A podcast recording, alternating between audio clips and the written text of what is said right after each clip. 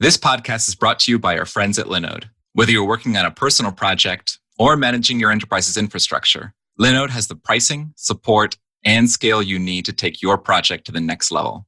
Get started on Linode today by going to linode.com slash vue.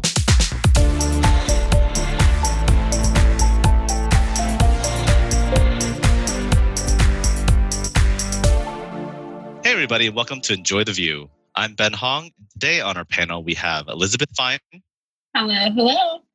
Chris Fritz, Shlubri-bum-bow. I did a fun sound today. and Ari Clark. Pop, pop. And our special guest for today is Maria Lamardo. Maria, would you like to introduce yourself? Hello, everyone. Maria here. I'm a front end engineer at Pendo. So, for those who had the chance to join us at VueConf, Maria was my co-MC, and you probably saw us dancing around in pink dinosaur T-Rex hey. outfits. We also skated. That's you skated technically. I, I I did not ride the skateboard. But yeah, so Maria, you gave an awesome talk at VueConf about sort of accessibility and focus tools. Could you tell us a little bit about how you got involved with accessibility and sort of like the Vue community? so I really love web accessibility. It's definitely a passion for me. So I'm a board certified assistant behavior analyst, and I provided behavioral therapy for people with developmental disabilities for eight years before I moved into development. So when I was learning things about programming and I found out about web accessibility, I was like, yes, this is this is for me. so since then I've just like wanted to just get better at all things web accessibility. I, I feel like that's a pretty unique background for an accessibility specialist, like someone who actually has a lot of experience, like working with groups who actually use the tools that are, are relevant to accessibility. Yeah. and, and I mean, or I mean, I guess like every like accessibility is for is, is for everyone. But like you know, when you think of like screen readers and stuff like that, a lot of people when they think accessibility, they think screen readers and, and other tools that are like interacting with the the screen other than like a, a mouse and clicking on things Mhm. and you know seeing everything visually which might not be true Yeah, agreed. I feel like people who might not even know about assistive technologies might look at accessibility as like, oh, that's so foreign. Like I'm, I'm I don't understand how those user flows work, or it seems a little bit detached from. But like you say, like it's for everybody. It's for users who are tired or who have things in their hands and they can't really interact with the application the same way. So it's really for everyone. But yeah, it's funny that you mentioned that because I remember when I first moved into development, I was like, oh, what am I going to do with this background? It's so, it has nothing to do with this field. And so, hey, you never know, right? yeah for sure like i i have an education background and that's ended up being extremely extremely useful for development Yeah, for sure. And you're a great teacher. oh th- th- thank you that's that's very kind of you to say so you work at pendo as a front-end developer and you also do some accessibility consulting right yes, I do. I love web accessibility. So, as much as I can do, I will do it. so when people bring you in i know like i know you've done Vue projects because i've i've seen those projects some, some of them but do you also do like other stuff like how like what what is Vue specific in the accessibility space like are there resources that people should know about tools techniques that kind of thing Yeah, so there's a lot of resources that aren't specific to Vue. I've really liked using NerdeFocus during my presentation. So if you ever see me talk and I kind of pull something in like the console and it kind of tracks all of my tabbing orders, I really like that for presentations. Yes, there's scripts that you can write for it, but I think it's like a nice, clear visual indicator. I really encourage everyone to use the Lighthouse tool that's inside of Chrome to do accessibility audits. That's not going to catch all of your accessibility issues, but it's going to catch at least like 30, 40% of them and give you a lot of really good resources to get started with. and, and how do people access that in chrome? I, I know like for for a while i had heard about that and then i like didn't know like what do you actually get? This like lighthouse chrome and i i had to google it and then it wasn't even the first hit so like how do you get to those tools uh, right now at least you know as of recording in that version of chrome that, we're is using true. yeah. So as of today, you open up your dev tools and you know how you have like elements, there's like a couple of tabs. yeah yeah You go into one that says audits, and that's Mhm. going to open up like the lighthouse tool and then in there you can tell like you can choose which audits you want to run and one of them is for accessibility and if you run that it's going to audit your application and give you some automatic testings that it ran and then a little bit of an explanation of how you can do the rest of the manual tests that are required yeah, it looks like you could even choose a device, like whether you want to test it on mobile or desktop, which is pretty great. Yeah, I love, love, love this tool. and does it tell you just the problems or also how to fix them? Yeah. So say that you have like a bad color contrast, it's going to point out the color contrast, like it's going to catch that. And then it's going to give you a couple of, uh, it might give you like an article of, on why you want to fix it and what the standards are. And you could even like hover over it. It's going to highlight your element. If you click on it it's going to lead you to your, like in the elements tab into your element. And then even on outside of the audit tool they also have this like cool color picker behavior that like if you are inside of an element and selecting the color it's going to bring out this little graph and if you click on like expand on the contrast ratio it's going to kind of bring a graph into like where you need to be to meet the contrast ratio. And I think this is better explained in a video format, but hey. it's about no, knowing what's possible. No, I, I think I think you, you drew a good mental picture. and like I know for for me and a lot of the projects that I've worked on, like people a lot of times developers and other people on the team like aren't thinking about accessibility as more than just like an afterthought. It's like, oh yeah, and if there's like there might be some accessibility problems, maybe we should check and then see if there's there are any any issues. You know, it's sort of like image optimization, where like if you have really big images, in a lot of teams they'll just like check once in a while, like, oh yeah, could any of these be optimized instead of it just being part of their workflow? I, do you know any ways of like automate automating accessibility checks and stuff like that to to make sure that like when you're building something that's inaccessible, you know right away, sort of like end to end tests that, that will mm-hmm. like test this for you or, or tell you about things that are wrong?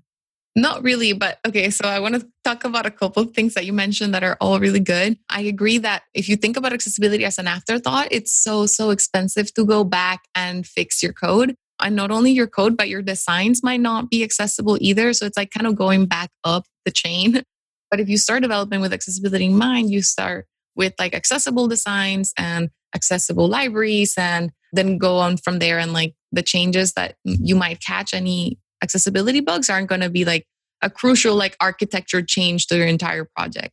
With that being said, there are a couple of tools that will catch like kind of like a linting error. It's going to catch some accessibility errors, but again, it's kind of like the audit tool that is only going to catch a certain percentage and it's not really going to catch like the entire kind of user flow experience of accessibility issues that you might be able to find with manual testing.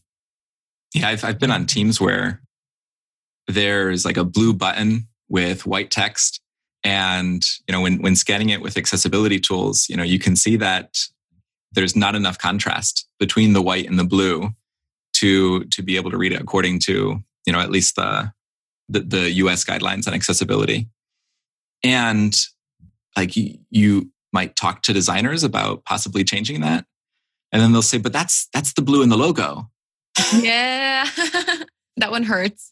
like when you get stuck like that, where you you don't know what to do like and as a developer like you might not have suggestions on other colors that you can mm-hmm. use or like other designs like how do you deal with that oh yeah so i actually have this conversation quite a bit about like color, especially when it's like tied so closely to the brand. Mm-hmm. Like, if possible, maybe try to change some of the colors that are used, at least on the applications. Yes, like standardized, like from here on out, maybe you we use like a an actionable color that is a little bit different than than the branded color. But yeah, that's a huge consideration. And I think that designers really need to take a closer look as to like, yes, it might look really, really good to someone who's not colorblind, but if it's not going to work for a lot of the population, then you know like who who who are we helping here right? So i i think that you should always try to discuss like changing when possible. Another like accessibility concern that i didn't even think about until it actually affected me i'm a little embarrassed to say. A lot of people especially on on phones but even on on their computers are using like screen tinters so that like it'll tint their screen like is sort of more in the the red scale, so it'll take out a lot of the blues, uh, and that makes it easier on your eyes and also like easier to fall asleep at night. And then also a lot of people will just make their phone grayscale. Like that's a feature in Android that's like increasingly popular. Mm-hmm. And a, a, lot of people, I, I know for me, I definitely didn't realize until I was actually using these features that things that have good enough contrast when people are seeing all of those colors like might not have good enough contrast when it's red shifted yeah. or when it's in black and white. Yeah, that's a great point. I really like this tool called Color Oracle. And it's actually an app that you could download on your computer.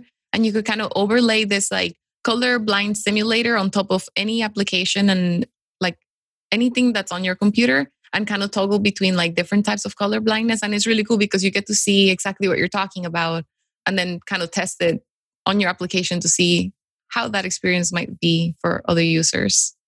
Another thing I see a lot is misusing labels. People might write labels on their applications, but they're not tied correctly by ID. So it looks like a label, and yes, it's uh, semantically it is a label, but if it's not tied correctly, then it's just kind of like a floating label. yeah. So it's if someone clicks on the label, like nothing happens. It doesn't focus any input. And yeah, so if yeah. If like as a screen reader you're looking for a label, you see like, oh, okay, this is what I want. Like you identify that as the user, and then like a click is simulated and then nothing happens, then your app is essentially broken for that user. Yeah, for sure. Or even like if you're tabbing through and they are not paired correctly, like, yeah, you're getting into the mm, input yeah. box, but it's not telling you any other information other than the fact that it is an input box. So making sure that those labels are correctly paired with the input that you're trying to, you know, use it with is super, super important. About that. So I think most of us are familiar, at least, with the pattern of yeah, tying it by ID. So like you have them um, at the same level in the DOM. And you say you know label for and then the ID of your form element.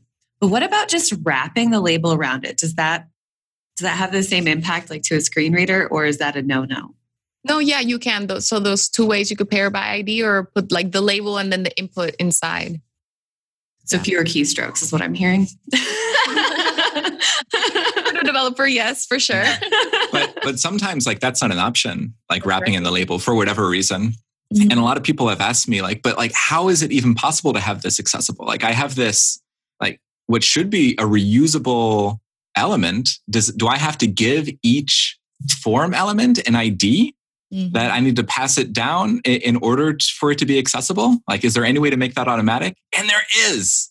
so I often like to use this utility called Cuid, CUID, which is for very quickly generating unique IDs that are also collision resistant. It's great for like generating client side IDs for a lot of different things.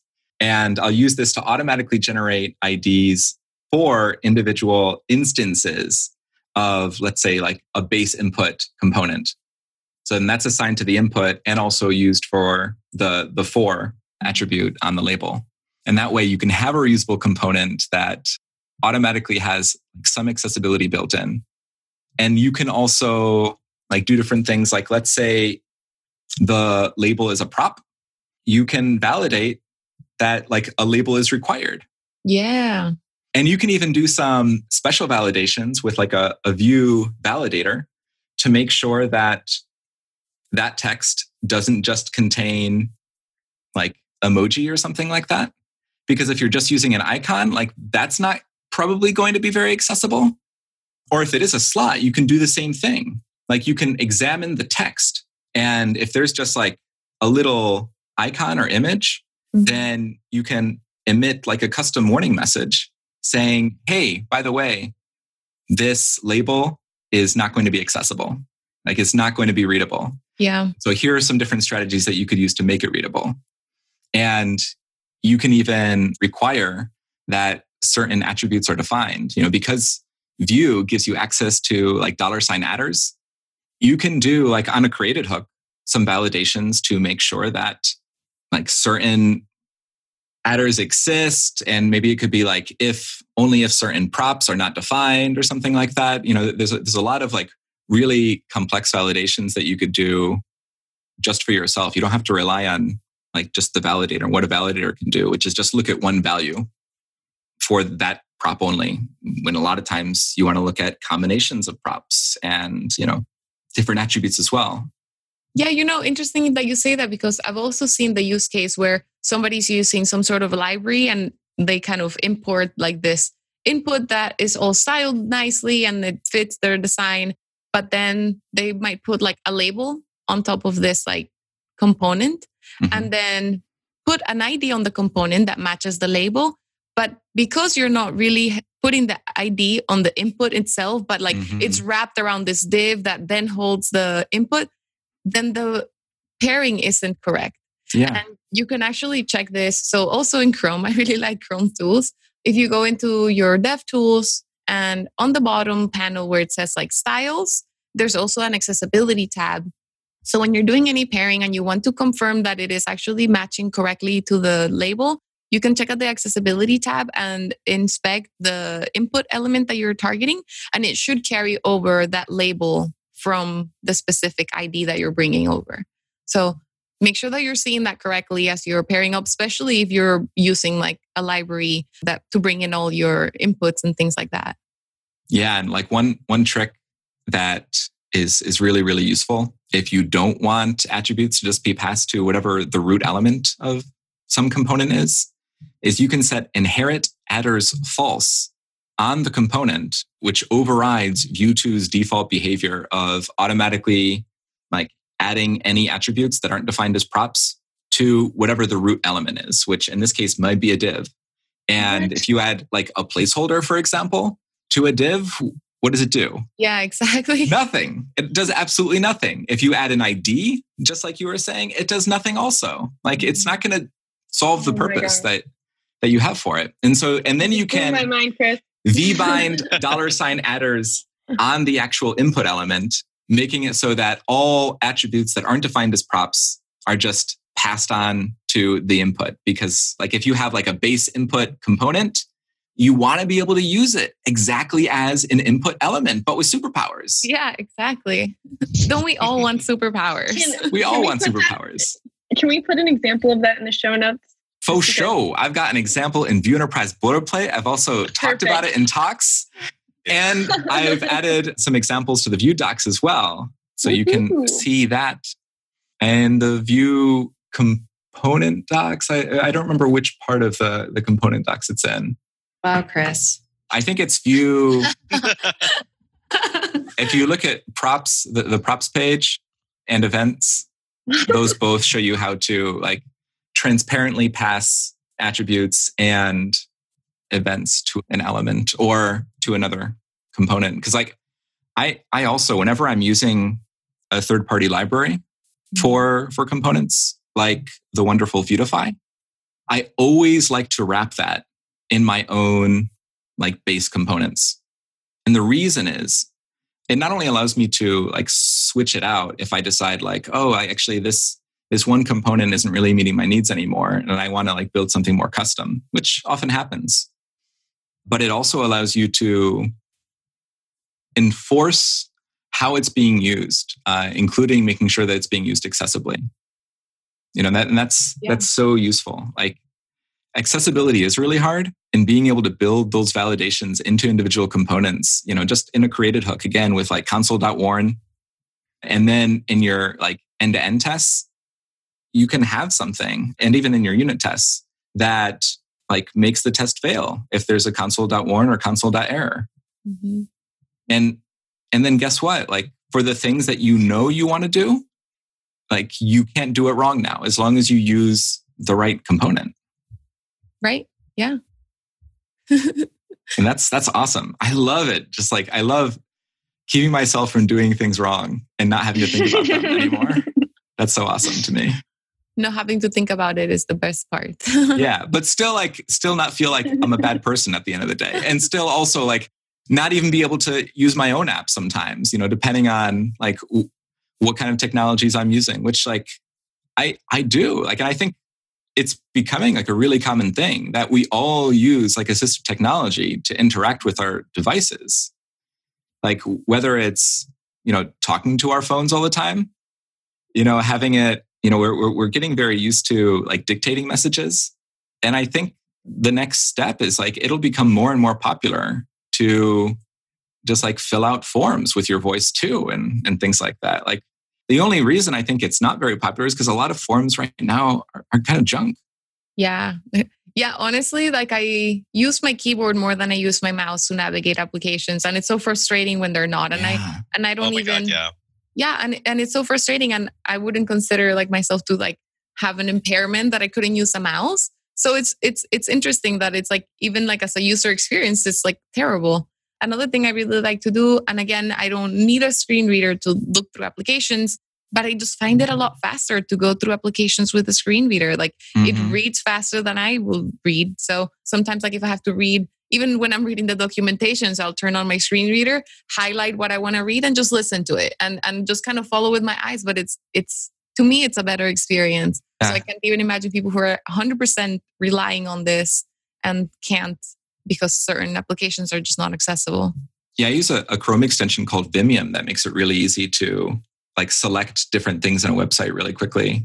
And I'm amazed sometimes how like when people are trying to add really great UX sometimes, like let's say adding like a, a really fancy like credit card form where like you put it in and it's like really like responsive and shows like a little space in between each collection of four numbers and stuff like that but then I'm like using Vimium and trying to select it, and it's not even tab indexable. Oh no, no. And so then, or or, or like sometimes I, I've discovered where like there is it is tab indexable, but where it shows up on my screen is like way in the corner of the form instead of where that element actually is. So it's like through some kind of hack that obviously isn't working for the assistive technology that I'm using. Mhm. Yeah, that's so frustrating. And fun Yeah, fact, no. Go ahead. no, I was gonna say fun fact for people who are on Mac OS at least. Um, if you're doing the speech like text to speech dictation, you can change different accents. You can have like you know, I think I have Oliver who's from the UK read most of my emails of back to me. Of course you do. yeah, right. You have lots of accents. It's a lot of fun.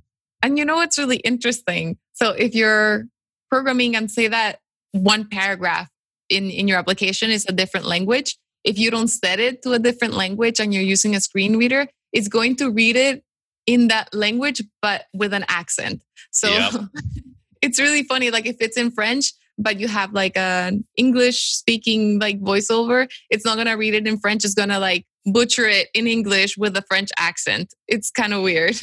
hmm Yeah, I have it read Chinese to me sometimes, and then I forget to switch it back, and then it's just like really fobby Chinese. Like it's really bad. And I'm like, oh no, hurry up, turn it off.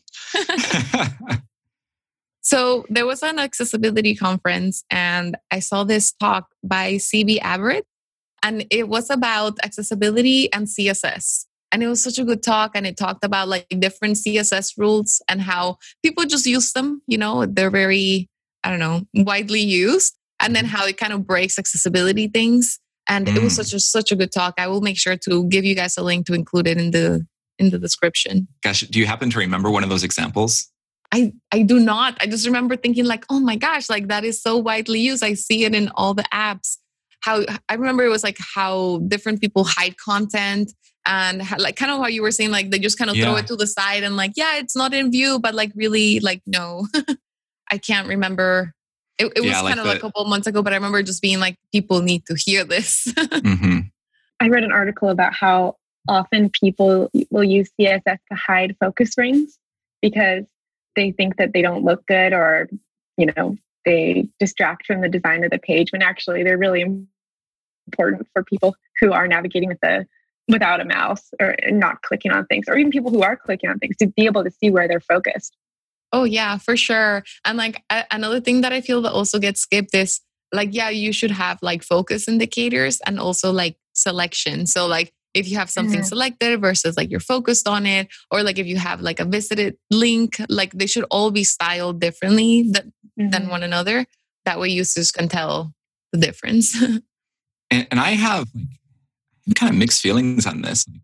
I've heard from some people like, but it's okay to have like outline none, for example, as long as you do have like some other kind of focus indicator. and I've heard from some other people, it's like, well, that's that can be really jarring for a lot of users because they're looking for a particular pattern, like depending on what kind of device they're using, that like will put a particular outline on there and it and then it's really, really easy to pick out that pattern, like that Mm-hmm. in Mac OS, for example. Yep. Like the just sort of like blue halo or something Yeah. Mm-hmm. over the inputs. And then when it looks different, then you have to retrain yourself for each individual website. Right. Yeah. It's like that cognitive load. Like you wouldn't do that to a mouse user, right? Like, oh, I'm going to now have you click three times just because. it, it's kind of like the same thing. It's like you're expecting this blue focus ring around your elements, and now Yeah. say that everything just kind of blurs a little bit or it's difficult. But then sometimes the blue focus ring looks weird. Clashes the especially especially when I'm doing something hacky. Like Why? When I'm Chris? trying to- no, but when I'm trying to do like something that does provide like great UX for a lot of people, like the fancy credit card thing. And I have an input like in there, but it's like smaller than the actual like what appears to be the input. And then I have like an outline like inside, hmm. which which looks strange. And it's just so hard. What, what, do Know you, what else what is should I do? What should I do? Inaccessibility. Oh, but like I like that. That is Okay, very as long as- as long as I do have something, like I've heard some people say like it is okay and some people say it's not okay. How do you feel about that? If as long as I have something, I mean, I've definitely I've definitely seen and used myself like different styles to signify like focus, but I do use the focus ring quite a bit. I might change the color to match the design. So it's not necessarily that like sky baby blue that you often see, but maybe make it like pink for Pendo, you know? And it depends like and it still looks good, matches the design and it is unexpected behavior. But I've also used it where maybe as you're tabbing through like say that I have a lot of like cards maybe the cards like will grow a little bit bigger or like do something but then i don't know i feel like the expected focus ring around it is it's it's a better user experience and like you said it like doesn't add more cognitive load yeah, it's just makes my life hard sometimes. Just so you guys know, on Mac OS, it's not always the default blue color. If you have changed your accent color, it will match that. So for me, it's pink, which is happy. Nice. i like that Yeah. Did not know that. Yeah. The more you Um, know. And I, I think a lot of people don't even realize that the outline is customizable because Yeah. the only thing they know is outline none. Yeah. When Yeah. like there's an outline color property, outline offset, outline Mhm. style, outline width, you know, so there there are a lot of ways to to customize that if you want to. But I don't know, to, to what extent are there bad practices it's in kind terms of of like to what extent you do customize it? Yeah, it's kind of like a border. I would say that you just got to be careful with um, the different styles that you have around your page as well. So, again, making sure that it doesn't match any other styles that you have going on, that it is a clear focus rather than a selection or something that is active on the page. I also want to say that Chrome has this extension called Focus Indicator, and it's really cute. It allows you to change like the color and the thickness of your focus ring on like any page inside Chrome. That's cool. Yeah, it's sort of funny. Like people complain about, oh, but the default, you know, outline is just uh. So I've been uh, I've been trying to back compatibilityize the lack of accessibility in my current application. You know, once you know better, you should do better. So that's where I'm at. But so like I actually started, you know, enabling the default outline for you know after clicking a button, and I was showing um, a new feature to the CTO and you know i had just re-enabled outlines. And he's like oh i love that. That looks so cool. And i was like okay. Yeah that's all me. That's not default. Fancy new feature. I spent hours on this. Yeah, that's that's a sprint's worth right there. but yeah i mean like in the right context i actually think it it adds to the design personally mm-hmm. but hey that's me. I, I'm also adding backwards compatibility eyes to my personal dictionary. No, it's Welcome. Is, was it backwards compatibility eyes or back compatibility eyes? you know It does it matter Either way, That's it gonna be sounded my- ridiculous. I'm gonna be my filling out the Urban today. Dictionary. I'm filling out the Urban Dictionary entry for both right now, so you don't have to worry about it. Both are acceptable. Decided. Yes. oh my gosh. Maria, I am wondering from your perspective, what are some of the most accessibility faux pas of touch devices? Because a lot of times I think the conversation is really focused on keyboard accessibility and things like that. So touch, I feel like is a whole other world. Yeah, so I often find it really difficult to like select things that are super, super close together. I see like tabs that are like they might work great on like the desktop view, and then you go on a mobile and they're so close together that you meant to hit home, but now you're like in resources and it's like, oh, what happened? That's totally not what I clicked. So that's like a huge consideration. Like making sure that like your clickable areas have enough space around them that users with normal sized fingers or not can click on them and not like feel like they've made a mistake. And then, you know, a lot of the things that are kind of like on desktop view will work on like this other devices. So making sure that you still have the correct like landmark layout and things like that as they can still navigate through those with like different gestures. Same with headings and things like that. So Uh, For me, tables are the worst when like they don't scroll on mobile, Oh, and you're yeah. like, "There's more information over here, and I can't get to it." Yeah, I guess that's true. Mm-hmm. Like making sure that you're using the correct like media queries to handle your content, like resizing your content. And I guess always design mobile first. So that's easier to achieve. But yeah, like scrolling horizontally is a big issue. I don't I would say that it's not as common as a lot of other accessibility issues, but for sure, like it's when whenever I see a page that is like this, it always like bothers me because there's so much like as you're even trying to scroll you might click on something and then it reroutes you to like another page and it's super frustrating I, I feel like tables should scroll vertically by default. Like there should be like an implicit wrapper around it that allows you to scroll, or sorry, not vertically, horizontally. Mhm. Yeah, b- because like I never don't want that behavior. When do I want the rest of my table to just be totally inaccessible from anyone who's like reading it visually? Well, if you never considered that it would be on a screen size where you couldn't see the whole thing, No, but like, why not just make that do it? Why not just do the thing for me automatically, browser? Why browser?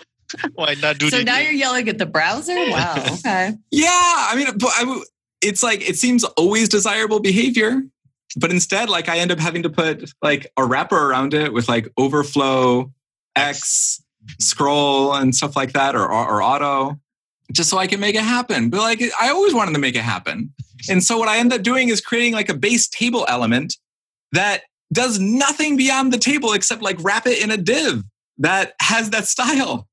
Mm-hmm. I'll Yep. tell you, Ah, it's another so one of my pet peeves on mobile devices is when they disable zooming. yeah Oh The my worst. gosh. The worst. never disable zooming Yeah, because I don't know, I don't know about y'all, but I'm 34 years old. I'm still pretty young. I have perfect vision, but sometimes towards the end of the day, like I want to make things a little bit bigger on my phone. it's too small right now, and I'm, I'm tired.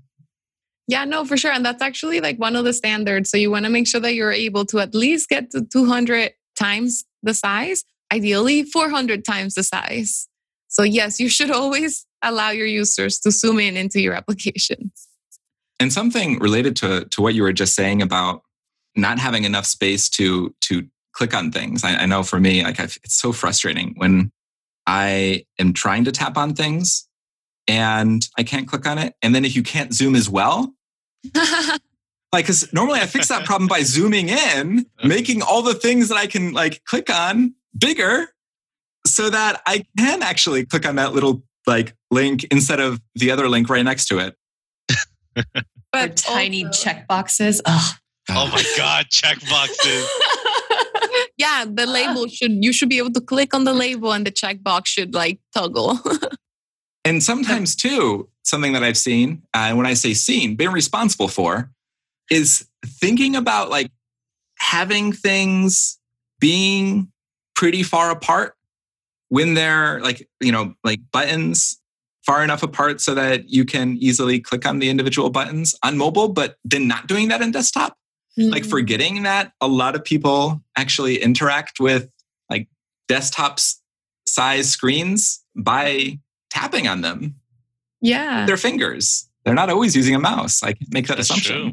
And and sometimes like that is not just like a nice to have. But for some people, that's that's a must have. Yeah. Where Absolutely. I, I- especially like if you have Parkinson's or something, and just like using a, a standard mouse is not doable, and you can get like one of those huge bulky m- mice that like y- you can't really carry around with you. Like you're Right. you're sort of losing the portability of your portable device, and so then people get touch screens that that are much easier. Mhm. So it's it's much easier for them to like stabilize sometimes, and especially if they can zoom in and make something really big. yeah, let's just all make super accessible websites and then that's it. So, but obviously, like it's not that easy. Like when yeah. when do people usually end up bringing you into a project, Maria? Oh, honestly, it's always after the fact. I was gonna say the worst time. I mean, there's, you know, not always, but I would say most cases where it's like, oh, by the way, somebody told us this was a criteria. Like, let's just, like, here, fix it. Like, just really quick. And it's like, well, like, you know, I don't think, um, like, yeah, accessibility can be very, very hard, especially when you don't consider it from the beginning. So when people come to me with like this big problems, it's, oh, you know, this might, this is not like a weekend project. This is, this is a big re-architecting a lot of the things in your application. So it's kind of like a hard reality for a lot of people. So, when you're having to uh, retrofit an app with accessibility, where are some of the places you start, or like what are some things people can do to get, I guess, easy wins? You know, what are small things that would make a big impact that you often see people neglecting?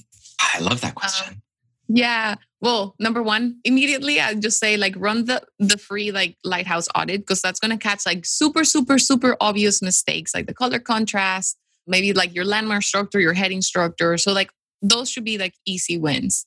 And then you start getting into like the manual testings when you start like kind of going through more of like the user flow of things. And those can get like a little bit harder because I feel like people are not used to like navigating that way or like they haven't really even like their how they're testing isn't really considering this use cases. So then it's more like the the experience for people who are navigating your applications with assistive technologies. And that kind of gets more into like, oh, okay, well, yes, you can access this, but it's not really representing the data the way that you need. So like the screen reader might not be able to pick up exactly what that information is, even though your keyboard is getting to it. So making sure that things are read to the screen reader appropriately and then you know like like things that we've mentioned like making sure that labels are attached correctly making sure that focus rings exist because sometimes i've seen like everything works even the screen reader works everything works but then you don't even know where you are on the page like everything is absolutely turned off so there's like a little bit of everything honestly And I I personally find the heavy use of base components. If you're not familiar with what I'm talking about when I say base components, check out the Vue Style Guide. The official Vue Style Guide, if you search for Vue Style Guide, it should come up probably first. And one of the the guidelines is to create base components for these like really commonly used components. And sometimes it'll just be wrapping an element like a base input or a base table.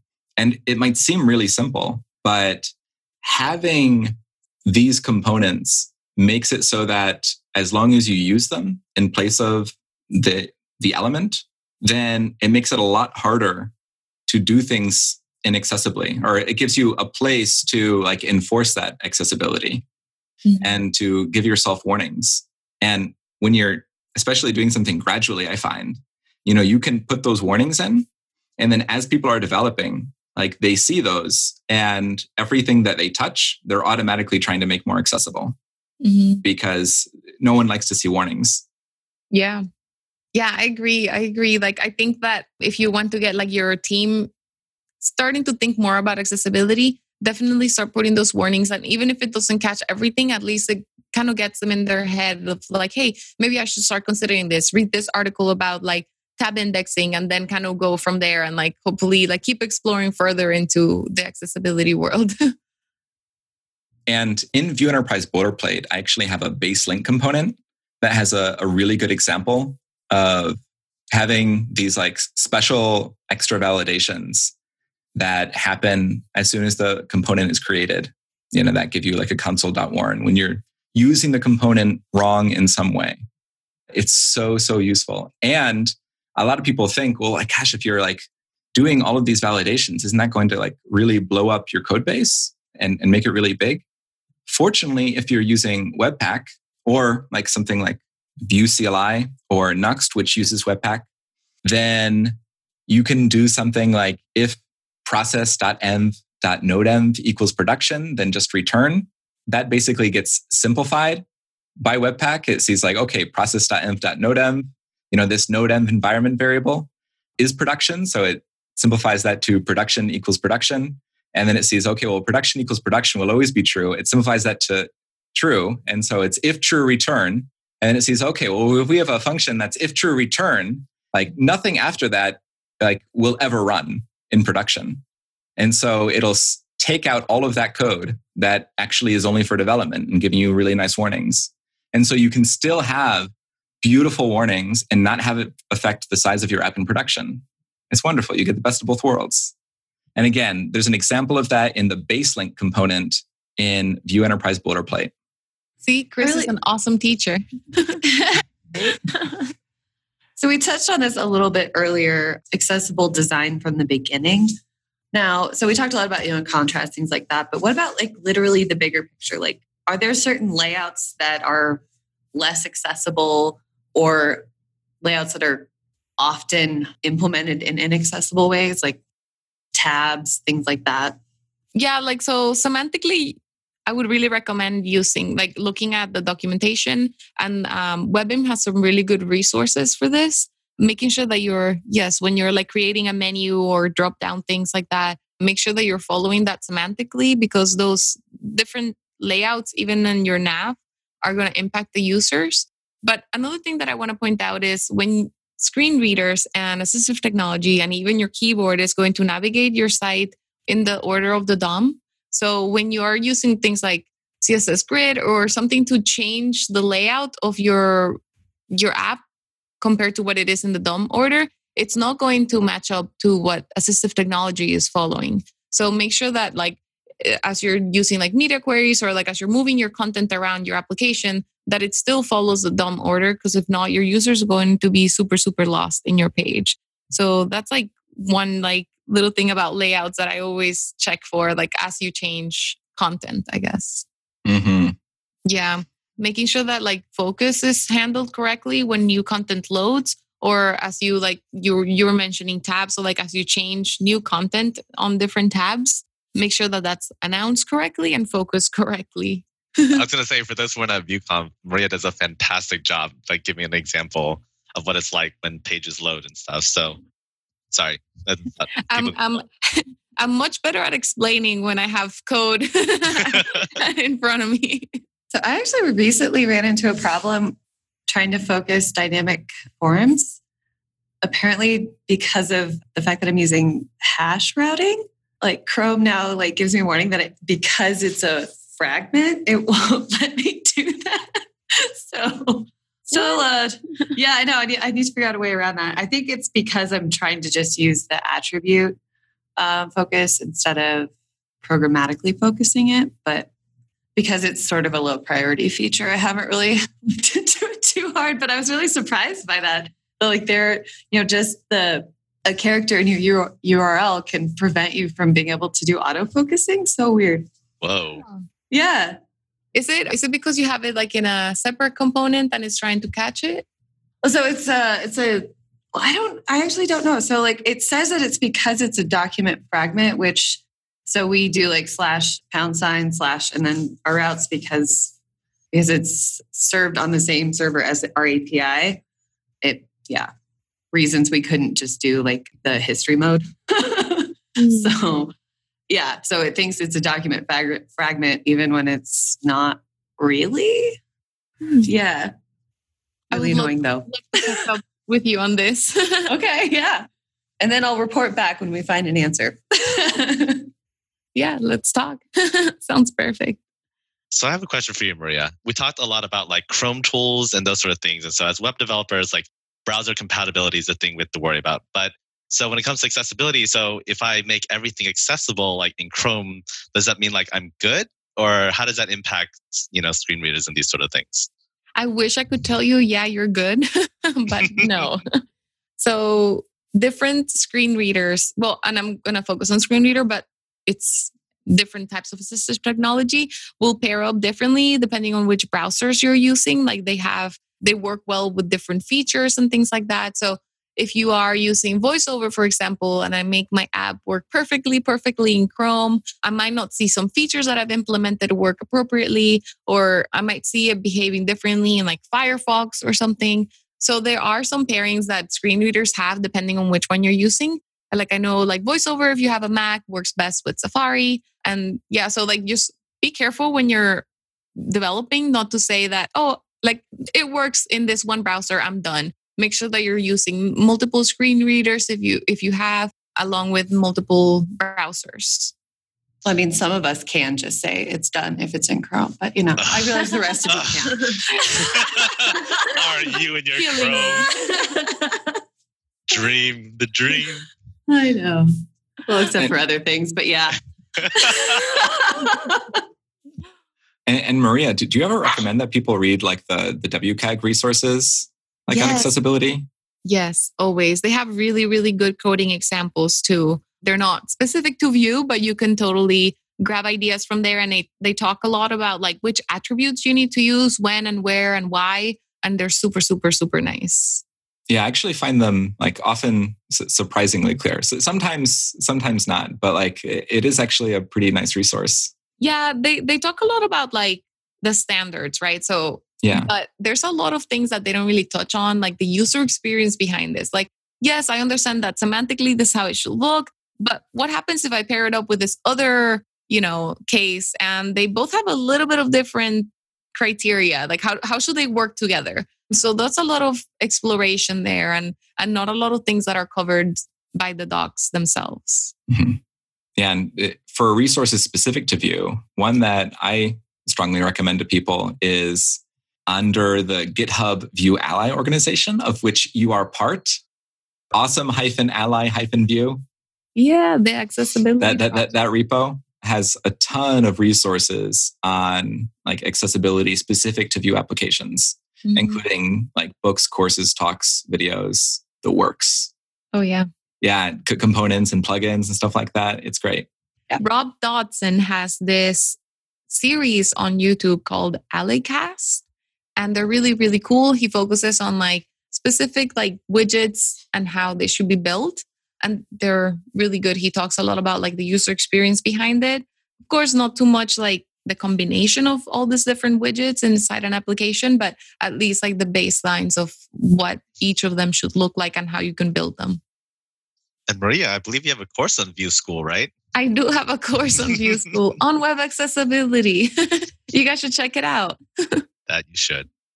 And if you are interested in looking and building the talk that I gave at VueConf and in Vue Amsterdam, I did create a Vue Vixens workshop for it. So you can start from scratch and work through all of the accessibility issues and test it out yourself. Well, as we start to wrap things up, does anyone have any final questions for Maria? I have one. So, if people want to hire you for accessibility consulting, and let me tell you folks, like having like eh, I, there's at least one client that I know we've both had that we've both shared, and you know, they were very very happy with working with you. Mm-hmm. Like, how do people get in touch with you? Like, are, are you taking new contracts right now? Yeah, so feel free to reach out to me on either Twitter or LinkedIn. I always check my messages. Yep, I think that that would be the best place to reach me. I am pretty busy at the moment, but I'm always trying to fit more accessibility in my life. So and and also let me tell you folks like this can this can actually be like a really really great investment like if you're a consultancy and you're you're looking to to branch out more especially into government work like a lot of government i think all government projects like require that you're following like the WCAG guidelines on accessibility like section 508 not being accessible is not an option. It's illegal. yeah. Any any company or company that has any government grants given to them have to by law meet accessibility standards. Yeah. So if you're starting a project like that, or you just like to be open to accepting projects like that, like talking to someone like Maria would be a great option. Strongly recommended. yeah, reach out. All right. With that, let's move on to this week's picks. Ari, would you like to go first? Oh, sure. Why not? I just have two music picks this week. The first one is a song called The Light by the album Leaf. It is post rock, if you are into that, which you should be, just saying. And the other one is an oldie but goodie. Anyone who is a Xennial will probably be familiar with this one Da Funk by Daft Punk. It's a classic. I love it. And those are my picks. Awesome. Chris, what do you have for us this week? So, first of all, I'm more into post post funk personally. Post rock. Um, post rock. Oh, yeah. That, that's so post post funk is post post post rock. Oh, okay. Cool, cool, cool. Yeah. Yeah, yeah, yeah, yeah. He's that cool, guys. no, my, my two real picks are the first one is Disco Elysium, which is a game I am enjoying right now. It is for people familiar with like Western RPG computer games. It is that, except it has no combat. It's only like talking to people and stuff which is great because I actually don't really like that very much in RPGs. I just want to like talk to people. I want to role play. I like the role playing part of the role playing game. And the other pick is in case we're all still here by the time that COVID 19, by the time this, this podcast is released, if it ever sees the light of day, like probably you're not going to find surgical masks anywhere. Surgical masks are not only for like keeping yourself from like coughing everywhere, but it's actually really, really useful if you're not sick to just keep yourself from touching your mouth and your nose, which I don't know if you know this, this is a true fact. The average person picks their nose without even knowing it about 200 times a day. Wait, like, why wasn't this true? or just touches their nose? so, so I'm normal. No, but the, the real fact that, that, I've heard at least is that the average person does actually like touch their nose and mouth about 90 times a day without realizing it. You know, so like that's that's pretty huge. And my understanding is that COVID-19 like is spread from like droplets and can stay alive in a droplet, like away from any human body for like up to a week. Wow. So like I heard three days, while, but okay well, I heard I heard a week from like one of the top researchers for coronaviruses. Oh, okay. Yeah, she's been working on it since the 70s. So Well, I heard that they did experiments on this particular strain and it was able to survive for 3 weeks on harder surfaces. I said three days. I said three weeks. Three days. Well, I was gonna be like yeah. that escalated quickly. oh my god! Oh my god! No one Dave. The coronavirus will outlive us all. I mean, at this rate. So disclaimer, yeah, I mean, check your so, bibliographies. so you're probably not going to be able to find surgical masks in the stores because the apocalypse is here. Paper and water all gone. Something you can use. I know. I'm. I I think I have to like make my own boudet now or boudet. Boudet. Day. Day. The day. Oh my god. I couldn't remember what the word is. Chris, Chris, I got one now. See, I'm good. I'm good. Fancy you can use scarves and bandanas instead of surgical masks. Mm-hmm. And it's actually like kind of cool. You can be like more stylish. I Sorry, don't I like th- the feel of a surgical mask. I thought you were gonna say you could use scarves instead of toilet paper. you know what? If you get desperate enough, if you get desperate enough, I guess you can. Yes. Yeah. Can. Just do not Just put say, it around your mouth after. Also, don't try Just to say I'm, I'm not gonna. I'm not gonna crap on that idea so you can use scarves and bandanas and like it not only is like a little bit more fashionable like you might want to use that even if you have surgical masks and you can like just wash them. And like high temperatures in like a washing machine i think in dryers like will still like disinfect the thing. I think make viruses go blah and then they die maybe i don't know is that how that works that is the noise sound? i've been hearing in i'm not a doctor and bandanas also make you feel like a bandit. That's awesome. Love it. And that's it for my picks. Uh, on that note, Elizabeth, what picks do you have for us this week? So- Much less exciting. My pick is a keyboard shortcut on VS Code that has I've just kind of started using, never used before. So I have not yet configured linting on save yet in VS Code, which would probably be like the next step to, you know, fast, faster workflow. I, I just haven't done it. And so whenever I save, I get a whole list of linting errors at this line or that line, and I have to go to the file and like scroll down, find then oh scroll too far, scroll up, find the line that the linting error was on for every single one. If you want to see an example of how to do it, you can look in the .vs ah. code folder of Vue Enterprise Boilerplate. Thank you. This message has been brought to you by So- Chris Fritz. anyways, what I've been doing now is on a Mac, it's Control G, and then it pops up a little input box, and you type in the line number and press enter, and it takes you directly to whatever line number you're concerned about. I think on Windows it's probably also Control Control G. So um, It's always so don't- confusing between the two. you might have to you might have to play around with it, but I just love that. I've been using it so much. And next step, I will check out Vue Enterprise Boilerplate VS Code configuration. Nailed it. And if you have any Getting around questions, to that. yeah, you have if I have any any questions- questions. yes, you can message Chris at, at Gloomy Loomy. So if you have any tips for like the you know handling COVID nineteen and what to use instead of toilet paper, let me know at Gloomy Loomy. Really interested in hearing all of your thoughts. You don't even need any context in there. Just like drop in suggestions for what to use instead of toilet paper. Actually, yes, please. That does sound really entertaining for me. Yeah, I'll, I'll make sure I copy Ari on that. okay. Uh, No pictures though. yes, please. Oh. no. yes, please. No. Yeah, yeah. I'm not gonna. Yeah.